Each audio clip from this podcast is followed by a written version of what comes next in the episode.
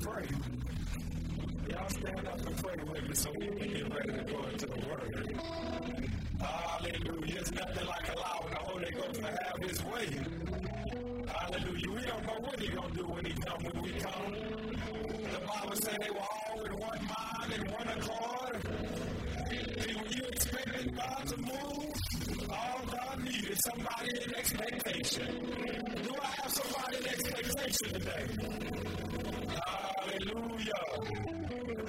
Say when they got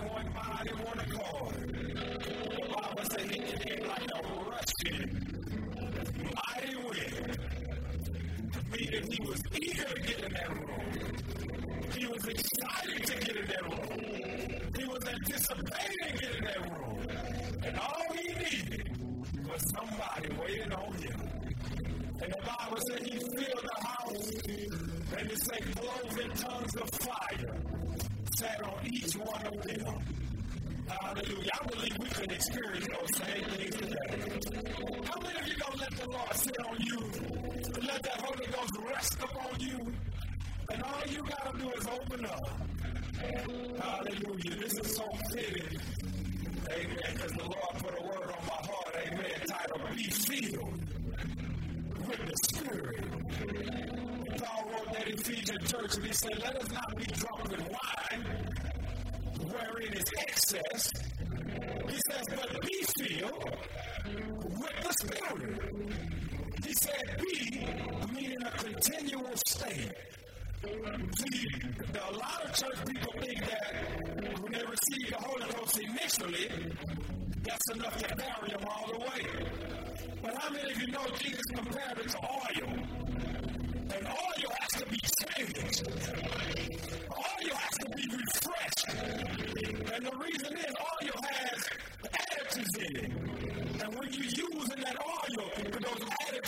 begin to break down. And that's called viscosity. When that oil is fresh, it can lubricate that engine and things can just flow. But whenever that oil starts breaking down and getting thick, the word of the Lord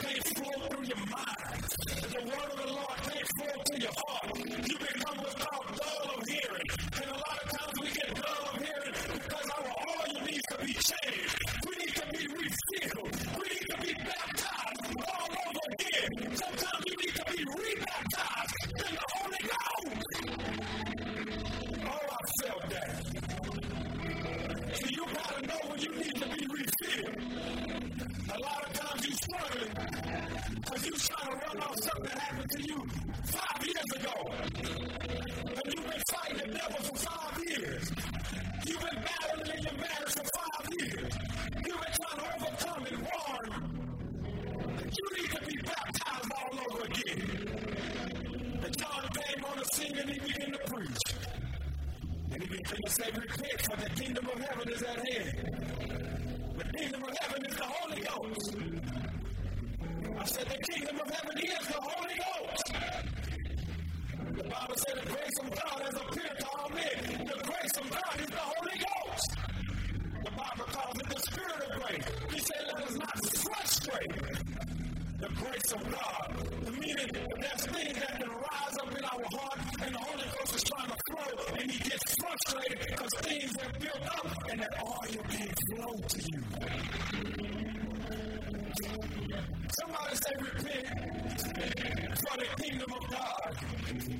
Of the Holy Ghost is at hand.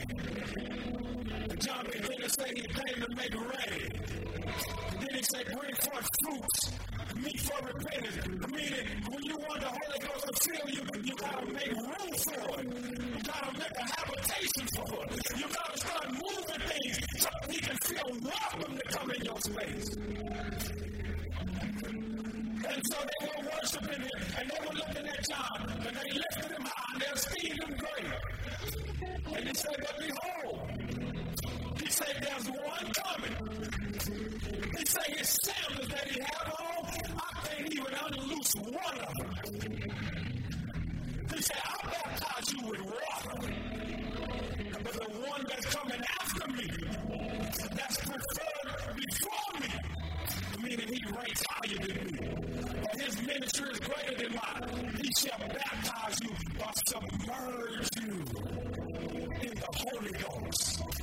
How many of you want to be submerged in the Holy Ghost? Oh, man, I can feel it in the atmosphere. And God wanted me to let you know, church, that's just not a first time in feeling.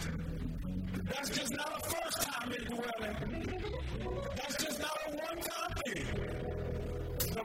Paul said, be filled, meaning 24 hours a day, seven days a week,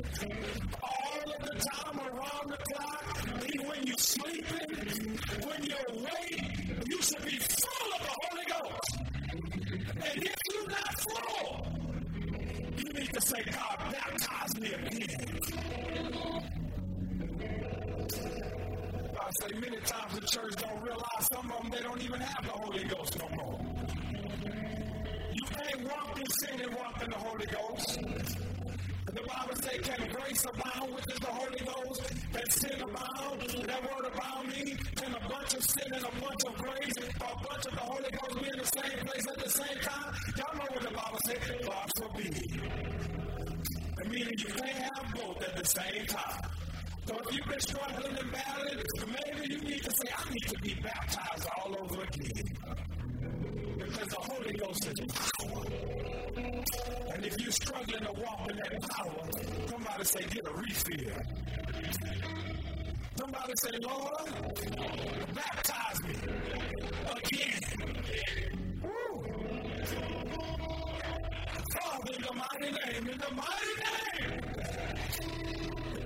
mighty name of Jesus, in the name that every knee must bow to, in the name that every tongue must confess that He's Lord, the one that sits above all powers, the one that sits above all principalities, the one that has rule over every ruler, the one that is the king over every king,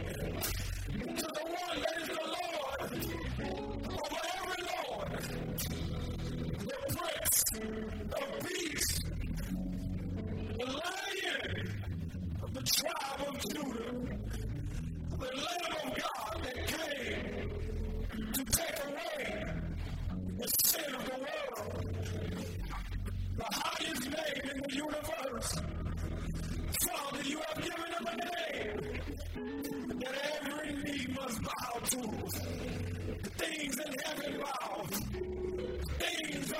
above. Things under the earth bow.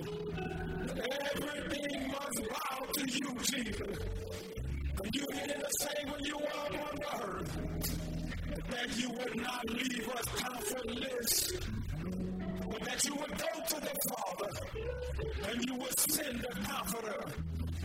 And Lord, when you begin to talk about going away, the Bible says the disciples and the apostles' heart begin to get sorrowful.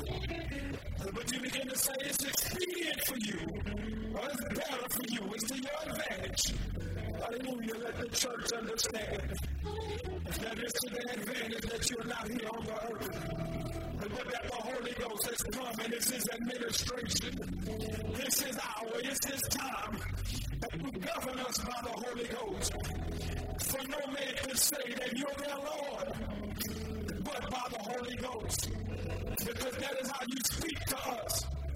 That is how you direct us. That is how you guide us. And that wonderful spirit that's in this atmosphere, cause them to fill the room Cause them to feel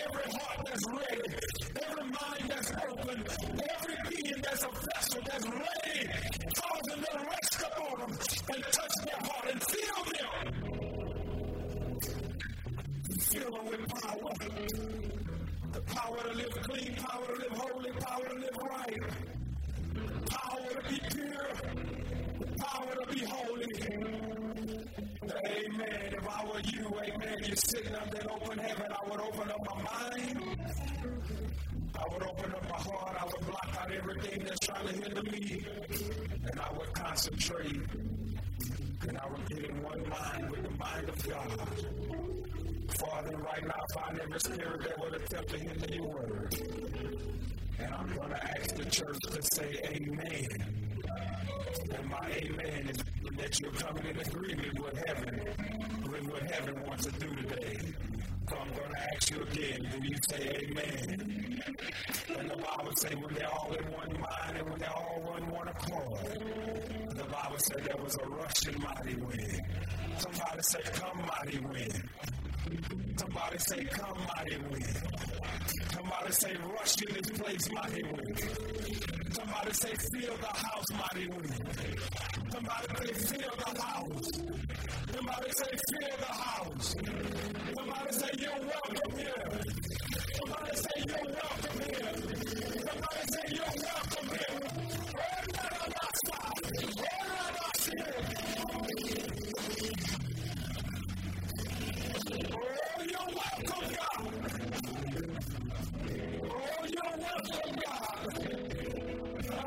about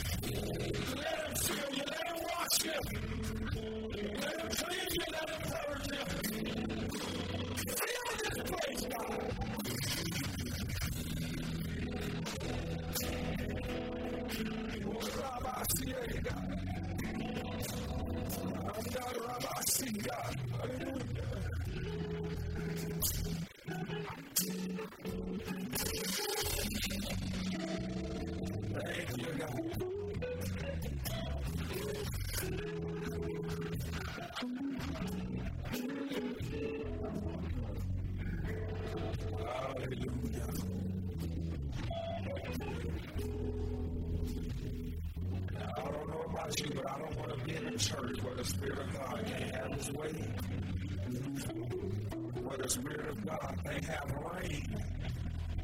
Hallelujah. Do what he came to do.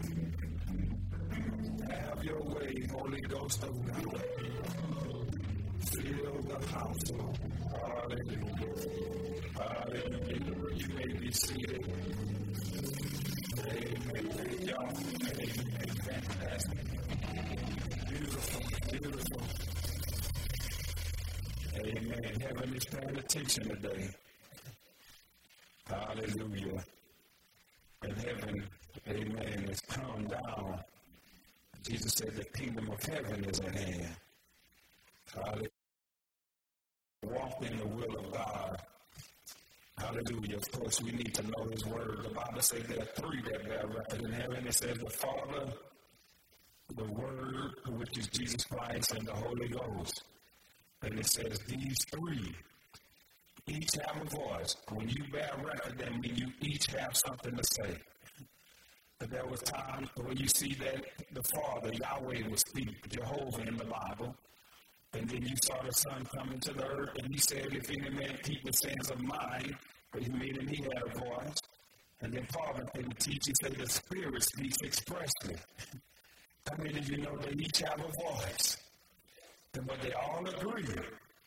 And they agree because they have the same heart, the same goals, the same passion. Hallelujah. But don't let nobody tell you the Spirit is God. The Bible says it's the Spirit of God.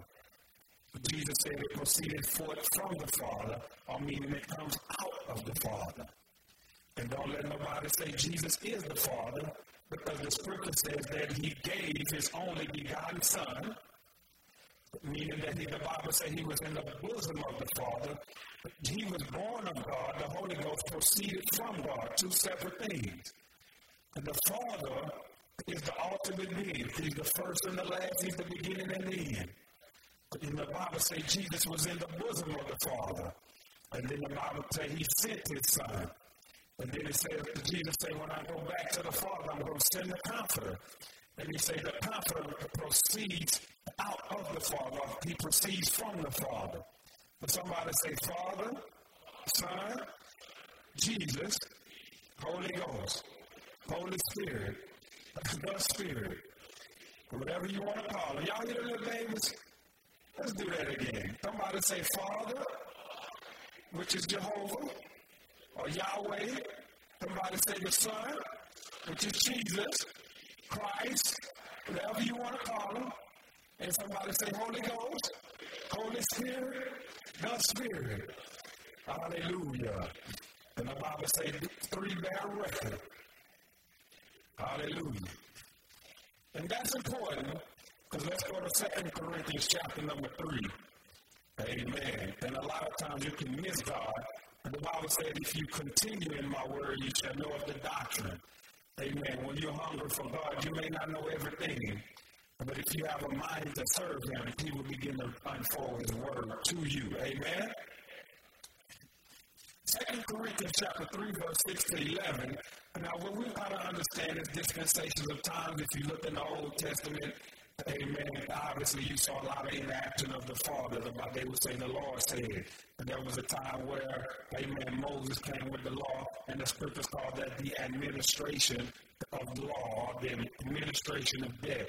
An administration or administration is a governing body. It's a thing that governs a society. It's a thing that you will see when you look at presidents, they have what's called the administration. They have the president, you have the vice president, House, Senate, all of these things. That's called an administration. And that's where government comes from. That's where your laws come from. But, but they, the beautiful thing about an administration is an administration lasts for a time. Amen? So the administration of the law that Moses brought, that came for a time, but the scriptures calls it a shadow and a type or a schoolmaster or something that was enforced for a time until the time of Reformation came. So then there was another time or another administration. But Jesus came to bring in a new administration. Or it's just like the, the changing of a president. The One president comes, he rules and reigns for a season, and then you go to the polls, you vote, and then another administration come in. He bring his administration, and they begin to govern the nation. So Israel was governed by the administration of Moses. Y'all following it? Well, Christ came in and he came in to bring a new ministration. And that word ministration means aid or it means to serve or a governing body or something that governs or something where laws come out of. The scriptures even call it the law of the Spirit. Y'all remember that? When Paul began to he said, The law of the life in Christ has made me free from the law of sin and death, or the ministration of Moses. Amen? So as Paul begins to break down, that's why the scriptures use the term rightly dividing the word of truth. A lot of error comes when people pull a scripture from one dispensation or one ministration or one time and they hold on to it and not realizing God has brought us to a new time. But what I want to show you about this ministration is how does this ministration work? All right. So we know that Jesus is the Lord of this era that we're in, correct? But he governs through the Spirit. And that's why the Bible says no man can say Jesus is Lord but by the Holy Ghost. Meaning, this is how he governs his kingdom. He governs his kingdom by speaking to the Spirit and then the Spirit comes and He gives it to the church or He gives to you. He said, The things that I've said, He's going to come and speak it to you. So, how can you say Jesus is your Lord if the ministration that He set up does not live in you? But the only way He can govern you is by His Spirit. Somebody say, prove it. Of course who also has made us able ministers of the New Testament. Not of the letter, or the old ministration, but of the Spirit. For the letter kill it, but the Spirit give it life. He said, but if the ministration of death, written and engraven in stones, was glorious, so that the children of Israel could not steadfastly behold the face of Moses for the glory of his countenance, which glory or ministration was to be done away. How shall not the, y'all read this with me, the ministration of the Spirit be rather glorious? Let's read verse 8 again. 8. How shall not the ministration of the Spirit to be more glorious. Amen. Thank you, young children. For the ministration of condemnation be glory, much more, now he calls it the ministration of righteousness.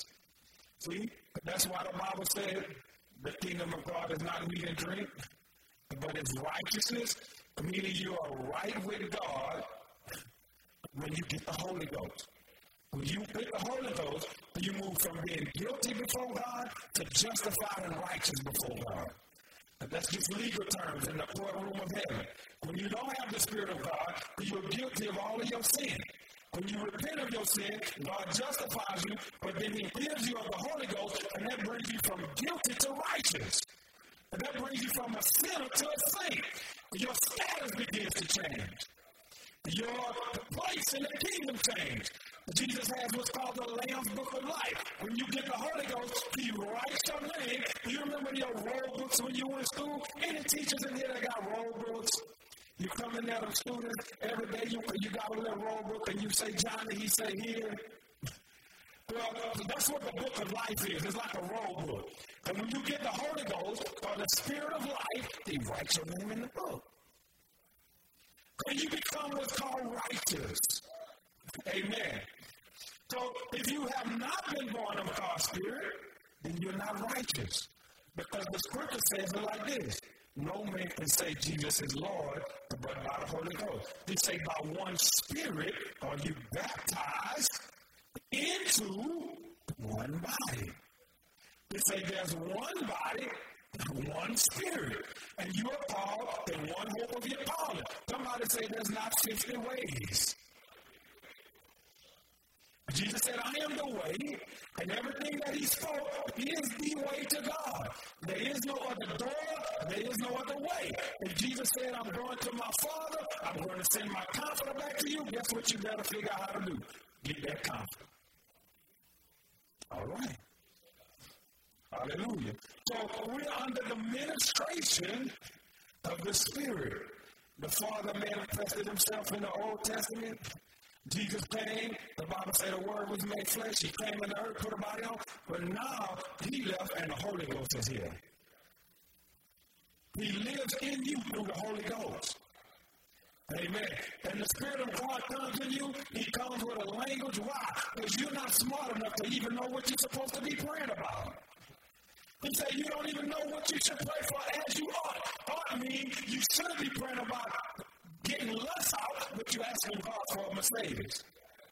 He said, "You're praying about the wrong thing, so I'm going to give you a spirit to help you pinpoint what you should be praying about. Somebody say the Holy Ghost don't miss. Every time he prays, it's for you according to the will of God. Now, wouldn't it be beautiful if every time you get in prayer, you on point with God's will? That's what the Holy Ghost is for. Every time he begins to speak to God and you don't understand what he's saying, he's praying for you according to God's will for your life. We're under the government of the Holy Ghost. Hallelujah. For even that which was made glorious had no glory in this respect, that by reason of the glory or the Holy Ghost coming that excels it. For if that which is done away was glorious, much more that which remains. What remains? The Holy Ghost is glorious. All right, let's go to Ephesians. Hallelujah. Chapter 5. And I quoted it. Amen. But I want to leave this with you. Let me give you a backdrop a little bit of the book of Ephesians. Amen. In the book of Acts, chapter 19, just a quick little backdrop of this whole letter. There were some believers out there, about 19 of them, the scripture says. And the Bible says in Acts chapter 19, there were about 19 believers out there. And Paul came upon the believers and he began to, he, he recognized that they were serving God. And then he began to ask them, well, how much you know? Or where are you in your walk? How can I be a blessing to you? Amen. See, a wise man knows how to meet people and bring them up. See, when you meet somebody and they're saying they serving God, it's not for you to put your eye on them and see how bad they are or how much they don't know and start comparing, well, I knew if they kept talking, they would be off. No, God brings you to people because if you have something to a measure to impart to them, then the wise thing to do is find a way to see where they are and not go in first. Your first mindset is, let me wait till they mess up so I can say I knew they didn't have it. You'll never be effective in the kingdom of God if the only thing you're interested in is proving how much you have versus what somebody don't have. But true servants of God are, are going to pray for wisdom. Now, what if it's vice versa? What if you meet somebody that can bring you up? We're not the sum total of everything. Paul said, Did the word of God come from you?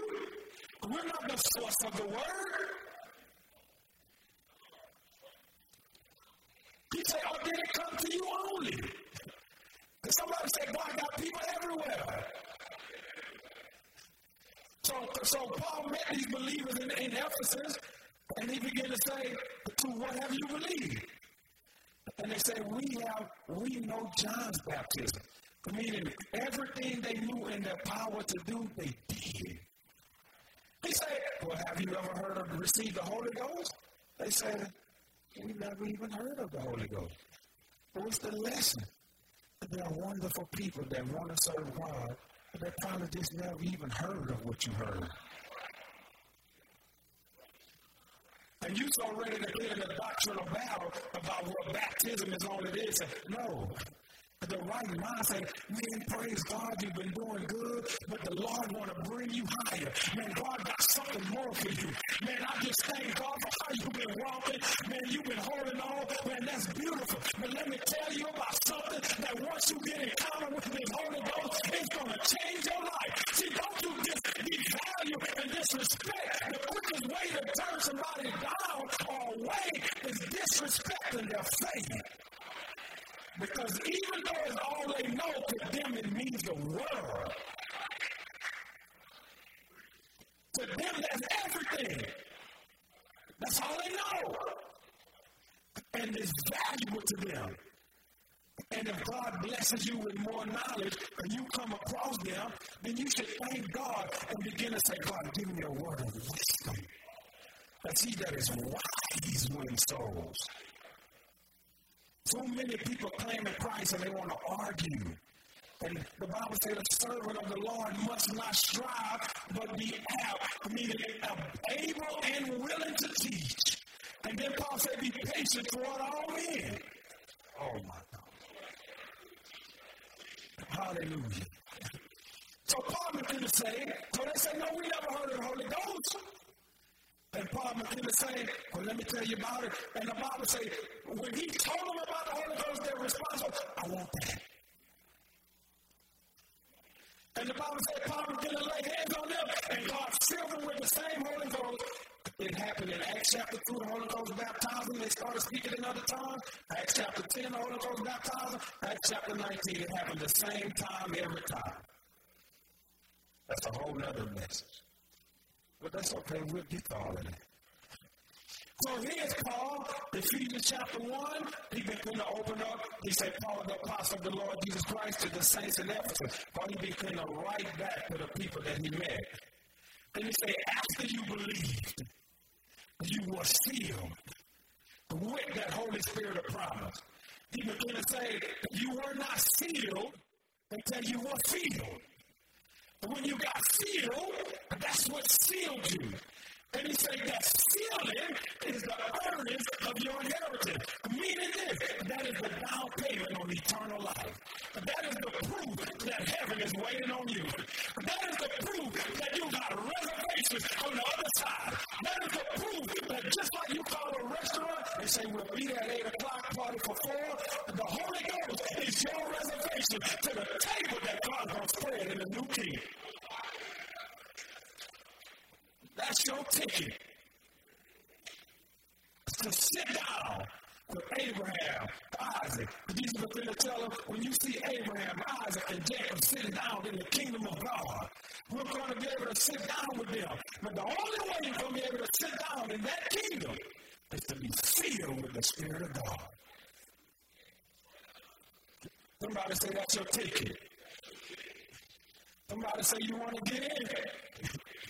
You can't get in without a ticket.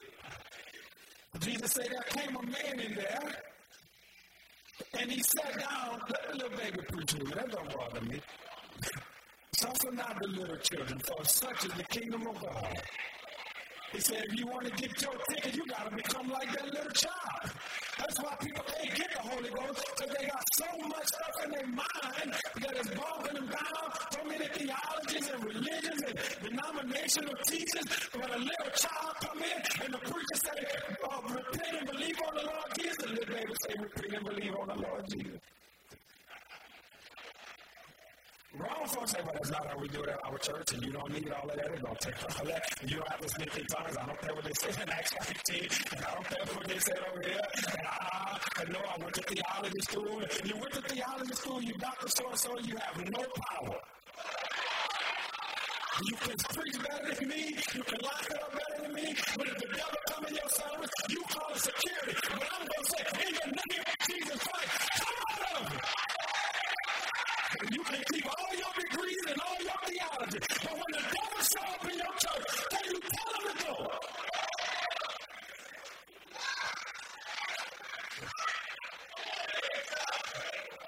He said the kingdom of God is coming with power. Paul said, I didn't come to you with enticing words of man's wisdom. But he came, he said, I came to you to demonstrate to you the power of the Holy Ghost. Oh my God.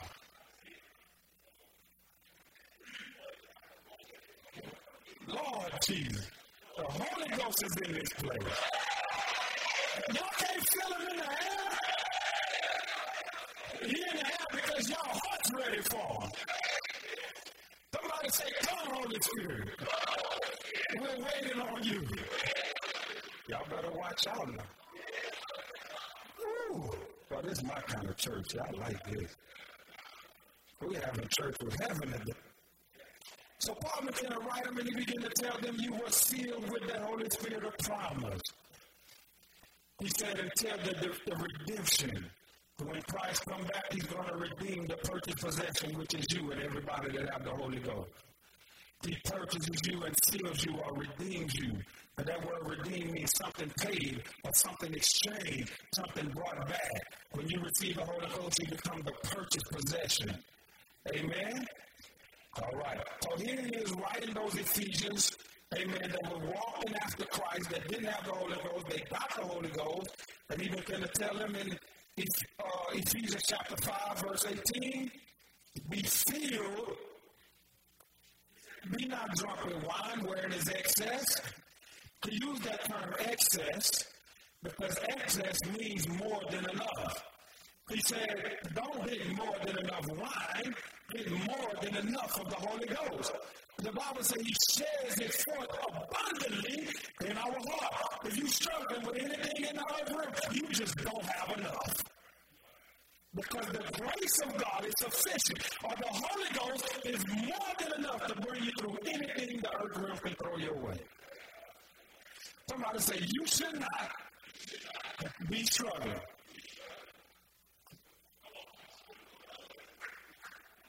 Somebody say, If you're struggling with sin, maybe you need a refill.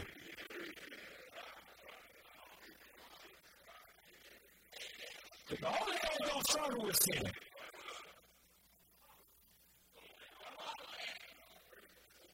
The Bible says when the Spirit comes, He becomes one with your spirit.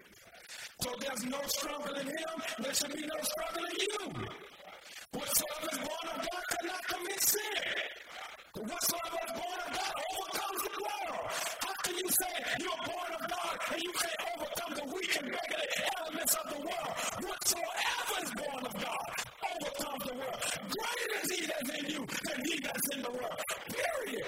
Not even up for discussion, not even negotiable. If He's living in you, He's greater than any element this world can throw at you. Period. We should not try to compromise the Word of God because we struggle with things in the earth. Paul didn't say, get in the Word and find a way to make it fit your life. He said, preach the Word. Somebody say, preach the Word. In the Bible, and one psalmist say, Thy Word, O God, is pure. A pure Word will deliver you from sin. When it's pure.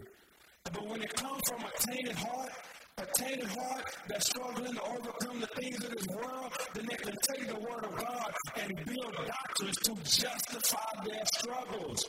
No, just preach the word. If the Bible says whatsoever is born of God cannot commit sin, don't try to dissect the word committed and, and well, no. Just preach it how he wrote it. He said, I write unto you little children that you sin not.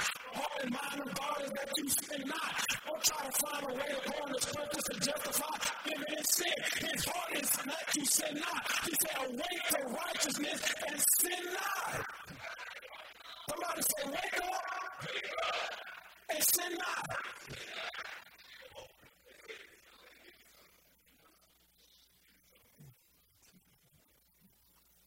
And it's okay to preach like this. Because God is looking for peculiar, pure people. Amen. And I have no interest in growing in the Word of God because I may struggle with something, which I'm not. I want to put that out there. At this point, God has strengthened me and God has washed me today. I'm not talking about tomorrow, I'm talking about today. I'm talking about how I've been living, how I've been walking. God has been keeping me. The Bible says you are kept by the power of God. The Bible says now unto him was able to keep you from falling. How many of you know you don't have to fall into sin? The Bible says the power of God is able to keep you from falling. Oh my God, just preach it like it's real. Hallelujah. Oh, the word of God is beautiful. Hallelujah. So we're under the ministration of the Holy Ghost. Now let's go to John 16, verse 5 to 7, not the letter, of the gospel. The Gospel of John, 16 chapter, verse 5 to 7. Hallelujah. Then I'm going to go to John 14, and then I'm going to come back to 16. Amen. John 16, 5 to 7 reads like this. He said, But now I go my way to him that sent me. And none of you ask me, Well, I'm where goest thou? But because I have said these things unto you, sorrow has filled your heart. Nevertheless, I tell you the truth. It is expedient for you that I go away. For if I go not away, the Comforter will not come unto you. But if I depart, I will send them unto you. Let's go to John 14. John 14, 15, 16, 17, those chapters right there, he's doing good teaching on the Holy Ghost. So read that this week. Amen. Discipline yourself to dive into that. Amen. If you say, I don't know where to start, read, start right there. John 14, verse 16 and 8 through 8. And I will pray the Father, that he shall give you another comforter, that he may abide with you forever. He said, even the Spirit of truth, whom the world cannot receive, because it seeth him not, and neither knoweth him. But you know him, for he dwells with you, and shall be where? Okay. Now, look what Jesus said. Amen. Who want to be Jesus today? I need a volunteer. Come on. Who about? Come on, brother Tom. Jesus talking to his disciples and say, I'm going to the Father. Say, I'm going to the Father. I won't leave you confidence. I'm going to send you another comforter. And he's not going to be with you. He's going to be in you. And that's better for you. Now, everybody got saved. They all got saved. You can sit down. They got saved. And they were thinking in the flesh. And Jesus said, I'm getting ready to go to the Father. And the apostles, the disciples, they start crying and they start getting sad. And man, they was like, my friend is getting ready to die. My friend is getting ready to go. I'm, I mean, he's been right here with me. He's been comforting me. He's been teaching me. He's been talking to me. He's been every time I got a question, I can just lean on him. I can talk. I can. I mean, he counsels me. He was with us in the ship. I mean, he was. I mean, he's been right there with me. And then he turned around and say, "It's better for you that I leave." See, the church world hasn't got the dynamic of the how powerful the Holy Ghost being with them is. A lot of people would rejoice right now if Jesus walked through the door and came back in the flesh. And they would feel comfortable, they would be at peace, and they would be at ease, and they would calm down, and they would say, Oh my God, Jesus is here. But Jesus said, It's better for me that I'm nowhere around, but I come through my spirit. He said, Because I can be on side of you, but what I'm getting ready to send you is going to get on the inside of you. They say our interaction is limited because I'm a man and you're a man. But I'm going to send something and it's going to become one with you. It's going to connect with your mind. It's going to connect with your heart. It's going to give you power over your body. Your body is no longer going to be called the body of sin. It's going to be called the temple of God.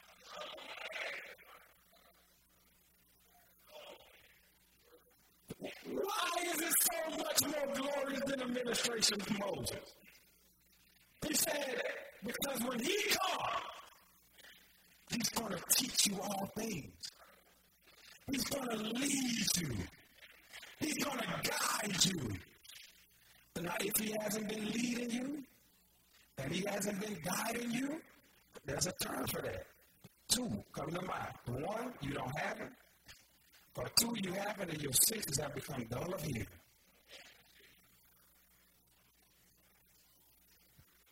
See, you can have the Holy Ghost with your senses, but the Bible calls it having your senses exercised to discern good and evil, or being able to discern when He's speaking to you. See, when your senses become dull, you can't even discern that He's even talking. See, you got to be careful if you call yourself a Christian. And then another thing he said, he will reprove the world of sin. And I'm getting ready to show you if you know he's there. If you can just sin with no conviction,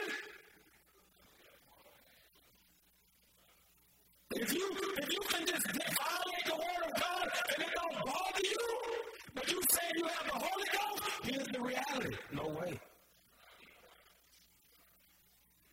Because he reproves. Or when you listen, this is why it's so important to understand doctrine. Because a lot of people say they have the Holy Ghost, but they walk in violation of the word. The Bible says the Spirit and the Word agree in one. So there's no way you can say you have the Spirit and He's allowing you to walk outside of the Word. No, what the Spirit is going to do 100% of the time, every time, without fail, no exception. If you do something that violates the word, he's going to deal with you to bring you back into what the word says. Even if it's something you never read, how you know? Because the Spirit of truth knows the word and is living on the inside of you. So you can't say, I didn't know. You may not even know all of the Bible. But if you do something that don't please God, you're going to feel it.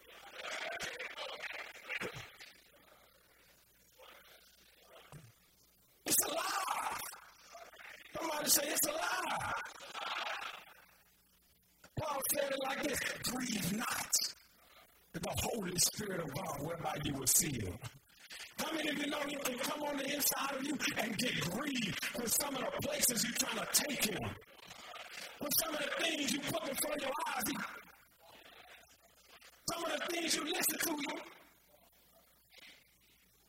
it's a Holy Spirit and it's going to always lead you to holy things. And guess what happens? If he's leading you into something holy and you frustrate him, guess what's eventually going to happen? The Bible says Samson shook himself like at times before. And he didn't even know the Holy Ghost See, if you don't feel him dealing with you, if he's not talking to you, if you're comfortable around things that's not pleasing to God, you probably don't. He might not be there. I didn't say he's still speaking in tongues. That's not what I'm saying. And I've seen times we were passing devils out, and he started speaking in tongues, and I got discernment, and uh, I, it just, I, I said, oh no, that ain't it.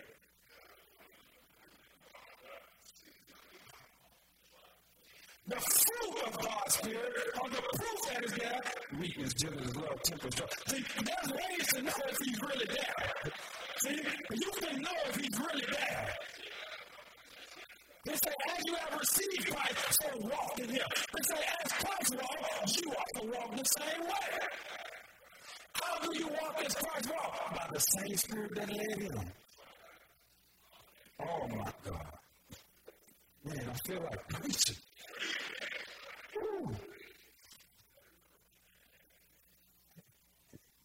Hallelujah. Jesus said it's better for you. Can you imagine the magnitude and the profoundness of what he said? It's better for you that the Spirit is in you versus me being with you. While we struggle, and we got something greater in us than when Christ literally walked the earth. It's because that's why Paul been in the right Ephesians, and even to say, I pray that the eyes of your understanding be enlightened what he was trying to say is God has deposited something in you, and I pray that you get in revelation on understanding exactly how powerful this thing is that God has deposited in you. Because a lot of times Christian people they struggle with the elements of this world, having God's spirit, and not even having the knowledge to understand that what's on the inside of them has already been tried, proven, tested. The Bible says by the spirit that's living on the inside of you, He raised Christ from the dead, and by that same Spirit, He quickens your mortal body. Meaning that the power of the Holy Ghost was strong enough to send a man to hell and bring him back out of the grave. And what God was doing with that, the Bible says He took him, set him at the right hand, and gave him to the church. Meaning, he overcame everything in the earth realm that can possibly block you from God. It's tried, it's proven, it's tested. There is no alternative. There is no other way. What you have to do is get your mind in sync with the Holy Ghost. Oh my God. He says, expedient for you, but I go away. He says he reproves the world of sin. He teaches, he leads, he guides, he directs. Then it went, see, this is the part that men don't like. It says you need not that a man teach you.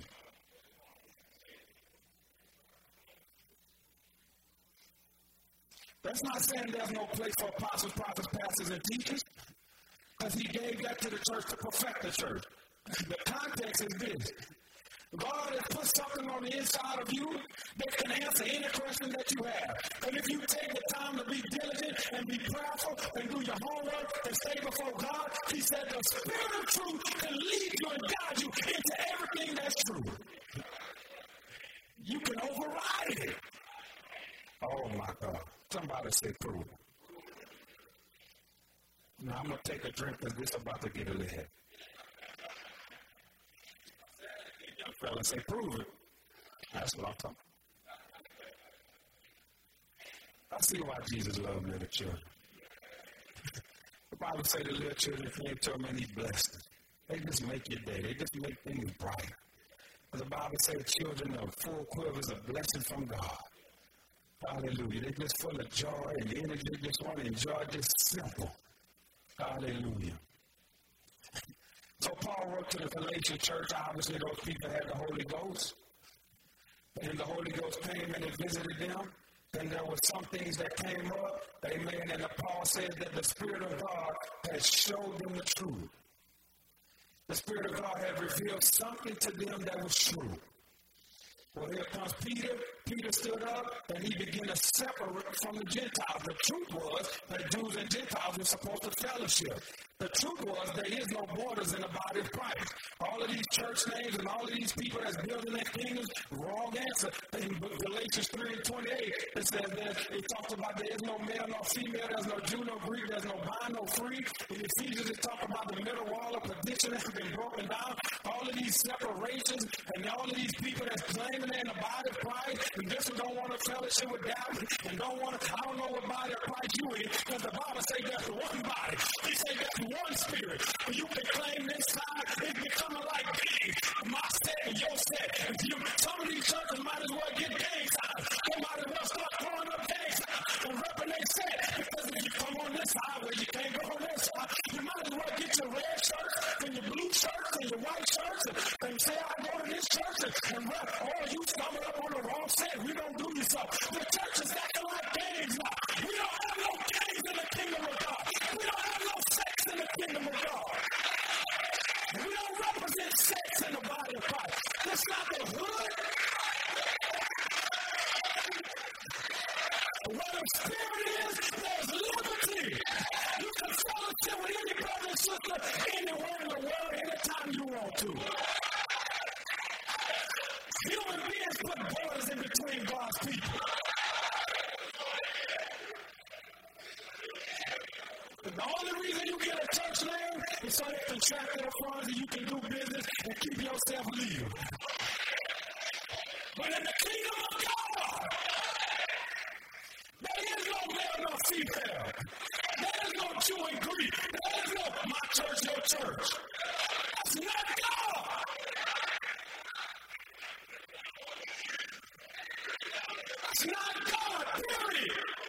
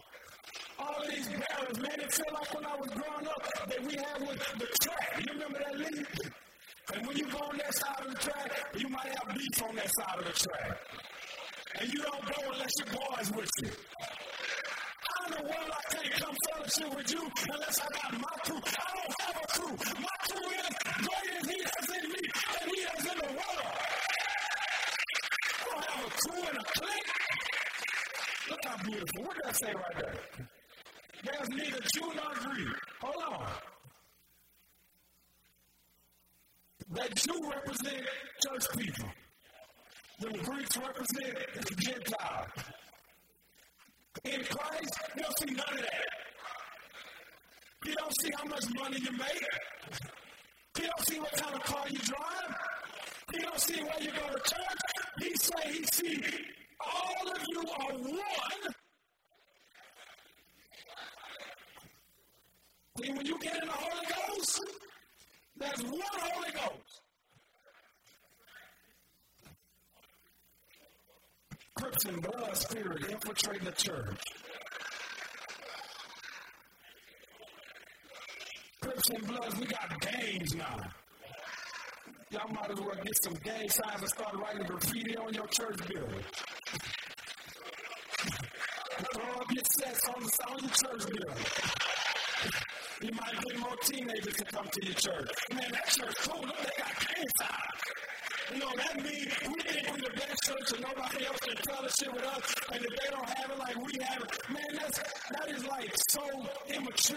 spirit of God.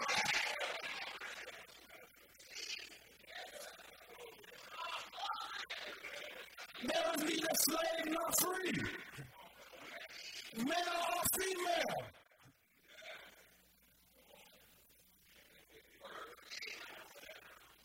I'm trying to bring you to the ministration of the Spirit. There's no gender in the spirit. No barriers in the spirit. The barriers come from human intellect. Because they got an agenda. And because of their agendas, they put territories up. Well, they can stay their territory all they want. But your little kingdom's on the earth, not going up there. What that look like? I'm in church serving God, and you we get to heaven and okay, God, I want to go on that side. You got to be king. No, God, I, I, that, you see how that street right there go? I want my house on this side of the street. I, I'm glad he made it. Just keep him over there. It ain't gonna be like that. If you can't love everybody in every church and everywhere in the world, you're not going to that heaven. You might as well stop kidding yourself. I don't know what the Holy Ghost you got. They say whatsoever is born of God has love in his heart. How can you say you got the spirit of love and you hate somebody because you don't go to church together?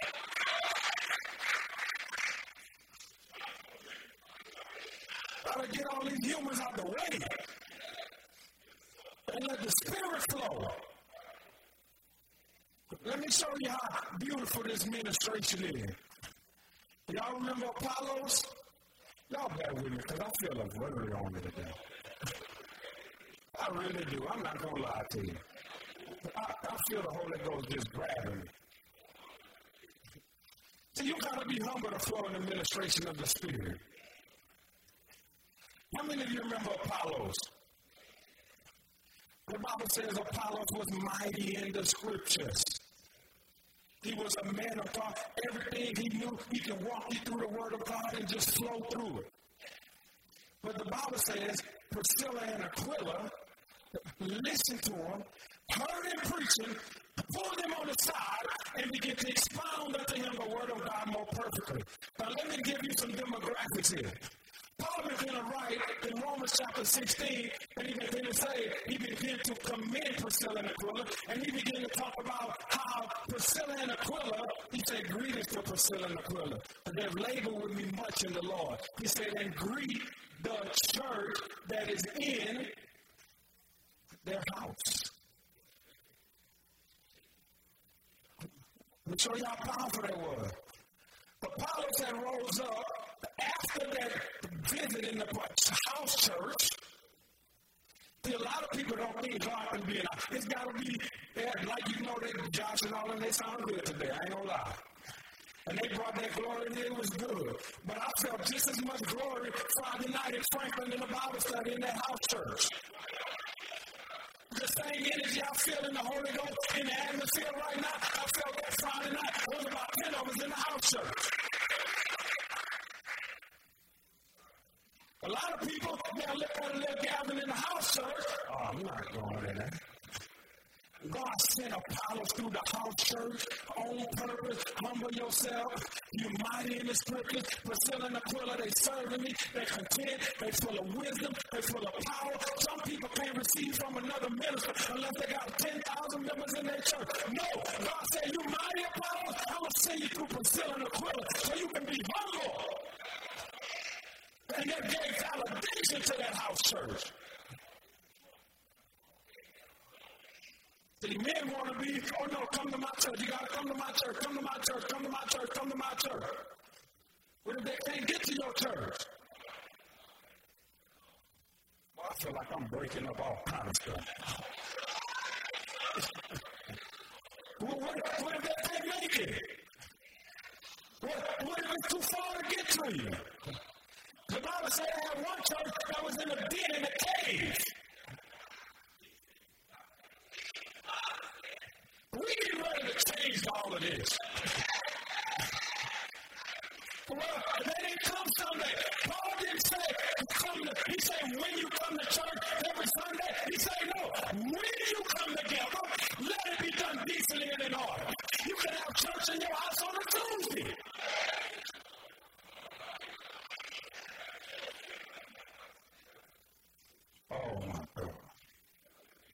I know y'all probably like, what I'm talking about how the book of Acts was done. I'm not talking about how all these humans have risen and made themselves little kingdoms with the people of God. Paul said how they would come and make merchandise of you. If you, if you pay big tithes, you can get a good appointment. If you pay little tithes, they block your number. That's earthly, that's sensual, that's devilish. That's devilish to have respect of persons and serve people based on how much they contribute to the tithe bucket. And all kind of programs to siphon money out of the people of God. God is about to put discernment in the church people. Because people to start seeking God with all their heart, and going to start showing people the wolves that they're under. God is going to start showing church members the heart of the leaders. Y'all get ready to see a revolution in the kingdom of God. God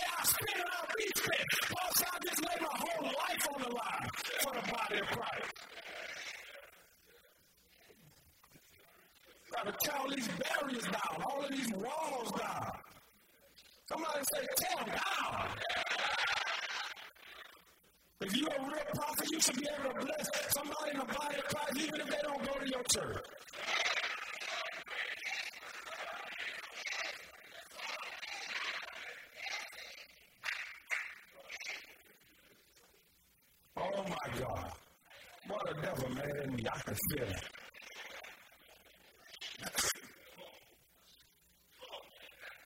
I like this. I grew up playing sports. And when things get intense, that's what get me going.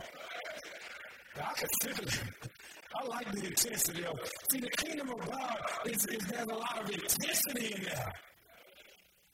See, when you start going after this thing with all of your mind and all of your passion, the enemy gonna push back. And a it's gonna be pushed back through people. And I'm gonna take it another level through church people. The devil is in churches. Y'all didn't know the first devil he cast out was in a church? Y'all didn't know Paul went to teach the Corinthians? He said, and it's no marvel that Satan can transform himself into an angel of light and his ministers. But Paul got something for you, snake ministers. He's about to give the body some discernment. And he's going to give the boldness to challenge you. And if you're not walking right, the members to start checking you. If you're a member, prove all things. Don't you be sitting there and let somebody just pull a wool over you and you just sitting there like a duck. No, if you pray to God and he give you boldness, say you obey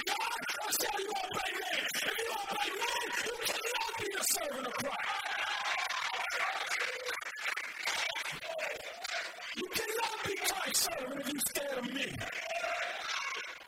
Period. You cannot be Christ's disciple if you're scared of anything with a human body on. And Jesus said, Fear them not that touch your body. Because he said, after they hurt your body, they have no more power. All they can do is sit you down, take your license, tell you be quiet, kill you, cut your head off. But then after that, nothing else they can do. But he said, fear the one. And if you don't obey him, he can take your body and your soul and put it in there. He said, yea, I say unto you, fear him.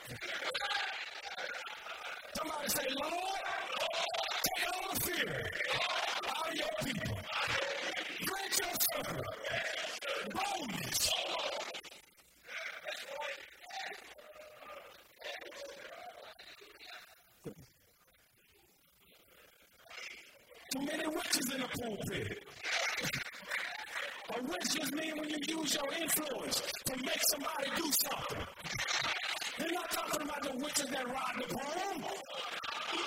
He's talking about people that use their position and their seat to force people to see or do something that's violating what their conscience is telling them to do.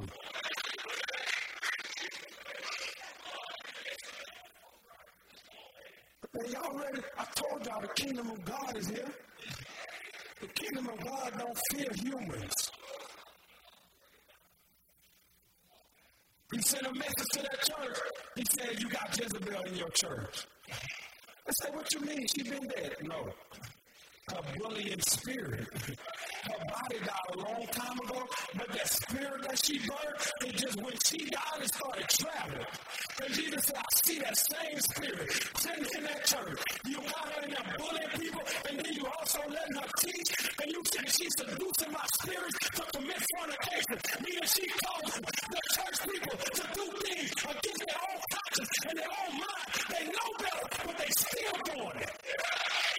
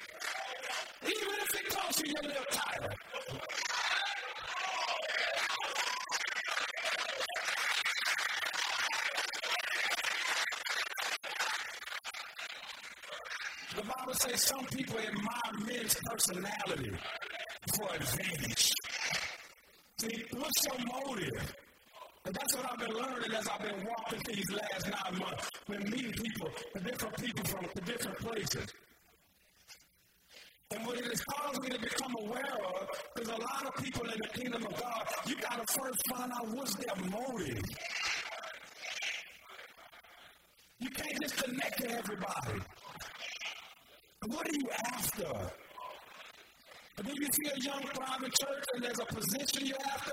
I mean, what is it? You know, what, what's going, what's working in there?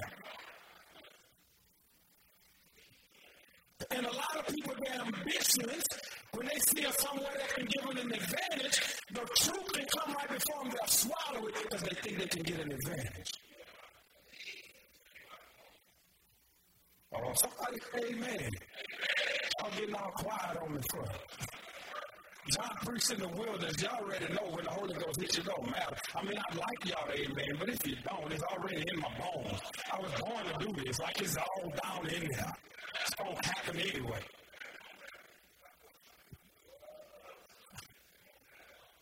But, the Bible says the Holy Ghost showed that Galatian church something wasn't true. And Peter, the truth was that Jews and Gentiles were supposed to fellowship. The middle wall is gone. Peter came up there and he got around them Jews. He said, The Gentiles, okay, I fellowship with y'all. But when so and so came, he said, I wasn't over there. Paul stood up and he said, You a what?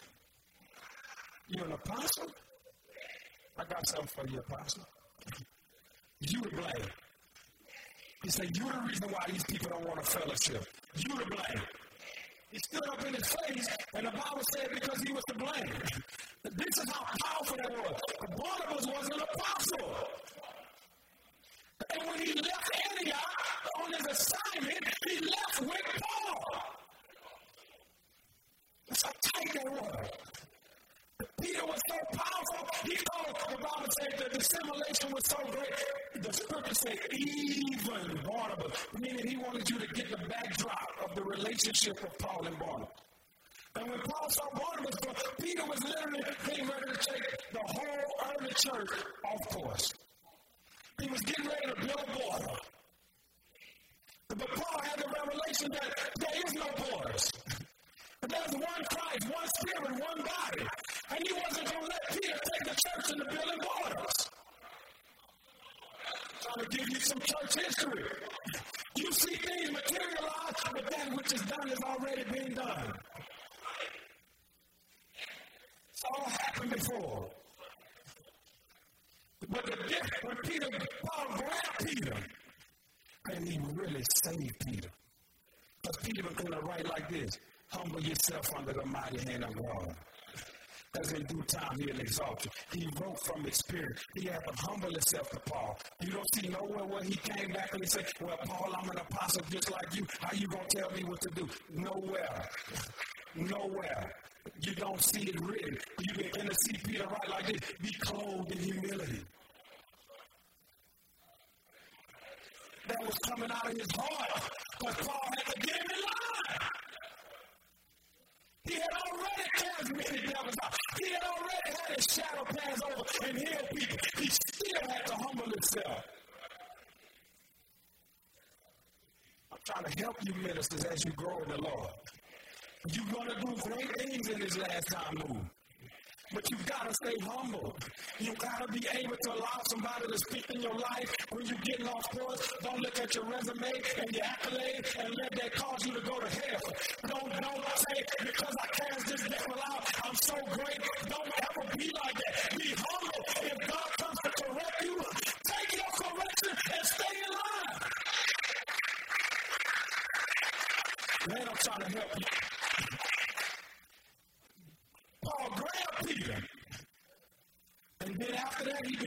Write to them Galatians. And he began to say, The Spirit of truth showed you. He said, I'm afraid of you. He said, Because the Holy Ghost dealt with you and showed you the truth. He said it was evidently said before, before you, meaning you couldn't deny that the Holy Ghost showed you the truth. He said, Who has bewitched you?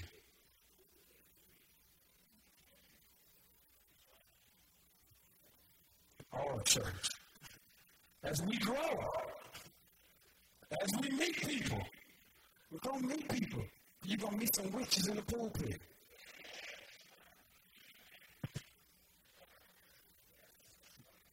You're going to meet some, you're going you're gonna meet all, we've already been meeting people. We're to meet more. Amen? But you have an obligation to say, God, if that's a witch, show me. The perpetrator and the victim guilty. Just because you got bewitched don't mean you get away with the sin you committed. Oh my God. I forgot I'm by myself. Oh, I'm not.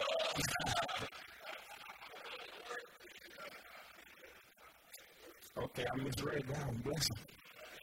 I'm stood up quick. Amen. That just kind of took me off me. Hallelujah.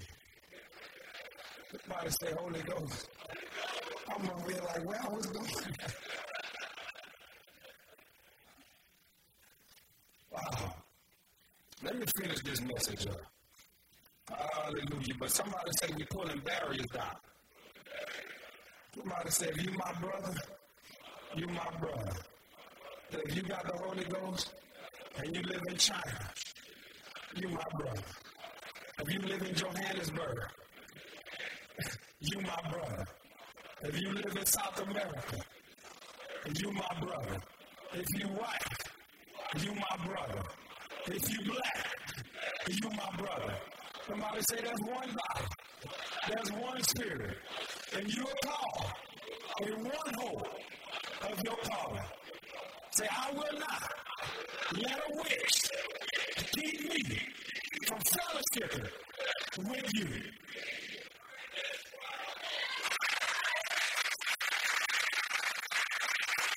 Somebody say, period. I feel like we just pulled something out. Ain't y'all feeling them? It's like the action is an imaginary. Can we just, they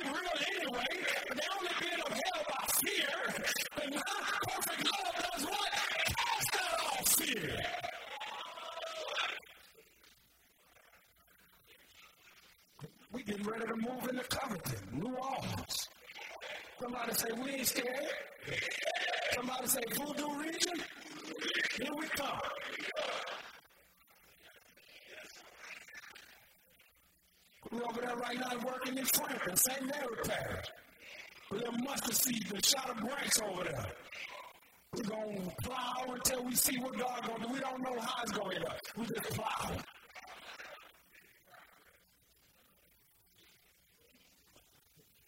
Pulling all these walls down. Imaginary lines. They ain't even real. Upheld by fear. And fear cast out by perfect love. But you're going to need some Holy Ghost power to walk in this realm.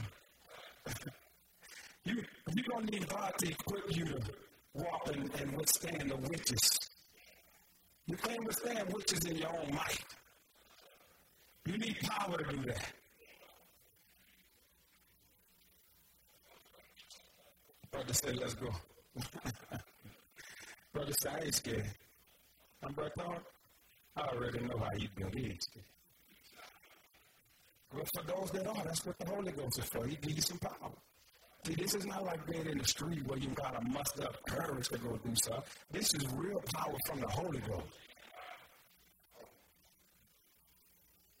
So this next passage, I'm going to just quote it to you. The Bible said in the last days, the kingdom of God or the place where the Holy Ghost lives. He said there to be ten virgins. A virgins means people that have come to Christ. He said five was going to be wise, five were going to be foolish. He said the ones that were wise kept the all changed, kept the all clean, kept the all pure, kept the all fresh. They kept all in their lamp. Somebody say, You the lamp. The Holy Ghost is the all. Somebody say, Do you have all in your lamp? You the lamp. And the Bible said the five wise they made sure they had oil at all times. But that just means you have a life that's devoted to God, that's consecrated to God. You stand before God all of the time. But then they say five were foolish. I mean, they still considered themselves virgins, but they had no Holy Ghost in them. He says, and at midnight or unexpectedly, a cry was made, or the bridegroom comes. This represents when a situation comes in your life that you're going to need the power of the Holy Ghost to stand up, and you don't have nothing to stand up. There's going to come moments like that. Now, if those moments come before the actual bridegroom comes, bless God, you can get it right. But in that day, if the bridegroom comes and there's no oil in there, then the Bible says the door is going to be shut. Now, the beautiful thing, to use oil, because I'm in the car business, I mean, I understand we got places that they trade in a vehicle. And when you get a brand new car, the oil is fresh. You get the Holy Ghost, it's fresh. When you start using that oil, that engine starts humming, it gets hot, and it starts breaking that oil down. The additives start breaking down. The viscosity changes. The viscosity just means when it, when the oil is in that in the pistons and in there, it's just can flow and flow and flow. But when it gets hard like sludge, you can burn your motor up because it's not the thing's not able to move. And then the color of the oil changes. It comes in clear, light brown, tan. Then when it needs to get changed, it gets dark and it's, it's black. And nothing but the black oil just coming in the pan. Dirty, dirty, dirty, dirty, dirty, dirty. Now, how is it that human beings can come to the wisdom to change the oil in a vehicle But church people never stop to think about changing the oil that's on the inside of them. We give more maintenance to our cars than our Holy Ghost. Our cars get to go to the car wash, they get to go to Classic Auto Spot, they get to go get fresh tires, And some people love their car so much, which this is a good thing, they put synthetic oil. They want all of the best oil in their car. They want to make sure it lasts long. They want to make sure it runs good. But they'll get, and now they see some smoke coming out of there, you know, that the oil get bad. It can cause your car to start smoking and cause it to start running bad. And then you'll say, man, I need to get my car to the mechanic. Well, how is it that at one point in your life you had no problem with attitude, you had no problem with love, you had no problem with keeping your channels in the right place, you had no problem keeping your body in subjection, and all of a sudden you can't keep your attitude in line, you can't stop fornicating, you can't stop having a bad attitude, and you never cross your mind, maybe I need to change my oil. when your oil was clean, you had no issue with those things. When the oil was fresh, you just flowed and you just walked in victory. But now you're struggling again with the things that God delivered you from, and it don't cross your mind, maybe I need to get myself refreshed. Because what can happen is you can start struggling and say, I still have it, but you're struggling, then you move from a saint to a hypocrite. You don't have to do that. If you feel like you're not hearing God, your senses are dull, you can't keep your attitude under control, you're struggling with sin, don't say, man, I'm still, no. Say, you know what? I need to get all changed. I need to get baptized again. How many of you know you can get baptized in the Holy Ghost over and over and over and over and over and over and over and over and over and over and over and over? I mean, you know, there's a never-ending supply of the Spirit of God. Jesus said, I'm putting a well in your belly. That word well means you connect to the water reservoirs under the earth that's literally more abundant than what all humanity needs. He said, I'm putting a well in your belly, meaning you can tap into the Holy Ghost anytime you need him. That's why I called him a comforter. That word comforter means one that can be summoned, meaning anytime you need the Holy Ghost, you can summon him and call him to help you. Oh, church, hear me. So let me finish in Acts chapter 4. Y'all stand up with me. I'm just read this. Amen. I'll use it on Amen. So y'all know what's getting ready to happen now. That's why I wanted y'all to stand up, because I need y'all to loosen up a little bit. How many of you can use some fresh oil? Ooh. Look, I got to alert one of you say, change your oil every so many miles. Bless him, Sister Trinity. But what she's saying is don't wait till it get bad. Change it, just keep it fresh. How many of you know you don't have to let it get sludge in it? Somebody say, keep it fresh. Hallelujah. Don't be embarrassed now if you got some bad oil. That's what the word of the Lord come for today. Hallelujah. I'm going to just read through this, amen, and y'all follow me through this. Acts chapter 4, we're going to start at verse 5, and I'm going to just read it as we get ready for prayer. Let's go to verse 16. Acts 4 and 16. That whole chapter, so. Hallelujah. I'm going to just read it. Try to. Man, I sure feel like hands fill me up. Can we get some? ברור come on, גם some singers in here. Feel me up, Lord. We're praise to you.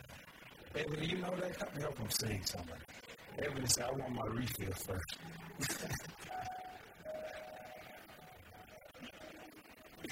Got Bree in the house, and she on vocal rest, y'all. She she jumped up at a baby y'all for the and she was she wasn't even supposed to sing. She got a sophomore album coming out. Y'all keep in prayer. Her live record coming up May the 31st. Amen. God gonna put a lot of oil on that thing. Amen. Why did that? She's still here. Come on, Nikita. Come on, Nikita. Didn't she do good today? Give her a hand clap. Brother Kel, give him a hand clap. He's still here. Sister Shannon. Y'all give Sister Shannon a hand clap. That's my beautiful wife. Amen. She just, I gotta slow her down. I say, we need this to happen. She's, I'm gonna die. Say, oh no, no, no, you gotta be a team, son. You can't wear yourself out. But y'all looking at somebody that'll do anything the body needs. Amen. Sister Sean jumped up there and joined the praise team. Hallelujah. Thank God for him. Amen. Hallelujah. Hallelujah. The musicians, amen. Brother Josh, give him a hand. Brother Trey, Brother Peter. Amen. They work so diligently with sound team, keeping everything right. Hallelujah. Let me read this passage. He said, saying, What shall we do? These men. For that indeed a notable miracle has been done by them is manifest unto all them that dwell in Jerusalem, that we cannot deny. Somebody say, We can't deny. The Holy Ghost is in this place. Hallelujah. There you go. I love you, that but that it spread no further. How many of you know the devil don't want this to spread no further? Hallelujah. Let us straightly threaten them, that they speak henceforth to no man in the name, in this name. And they called them and commanded them not to speak at all or teach in the name of Jesus. Hallelujah.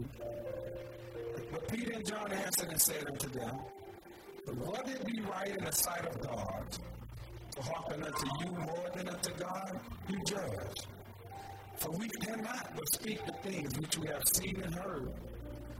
So when they had further threatened them, they let them go, finding nothing how they might punish them because of the people. For all men glorified God for that which was done. For the man was above 40 years old, on whom this miracle of healing was shown. And being let go, they went to their own company and reported all that the chief priests and the elders said unto them. And when they heard that, they lifted up their voice to God with one accord and said, Lord, art God, which has made heaven and the earth and the sea and all that in them is. Who by the mouth of thy servant David has said, Why did the heathen rage and the people imagine vain things? The devil got some people raging at this. Hallelujah, but that's okay. They say the things of the earth stood up and the rulers were gathered together against the Lord and against his Christ. Hallelujah. It's not against us, it's against Christ. For the truth against thy holy child Jesus, whom thou hast anointed, both Herod and Pontius Pilate, with the Gentiles and the people of Israel were gathered together. For to do whatsoever thy hand and thy counsel determined before it to be done. And now, Lord, somebody say, now, Lord, behold their threatenings. And grant unto thy servants boldness, that with all boldness they may speak thy word. Somebody say, Lord, give your church all over the world boldness to speak your word. Say, God, the people in China,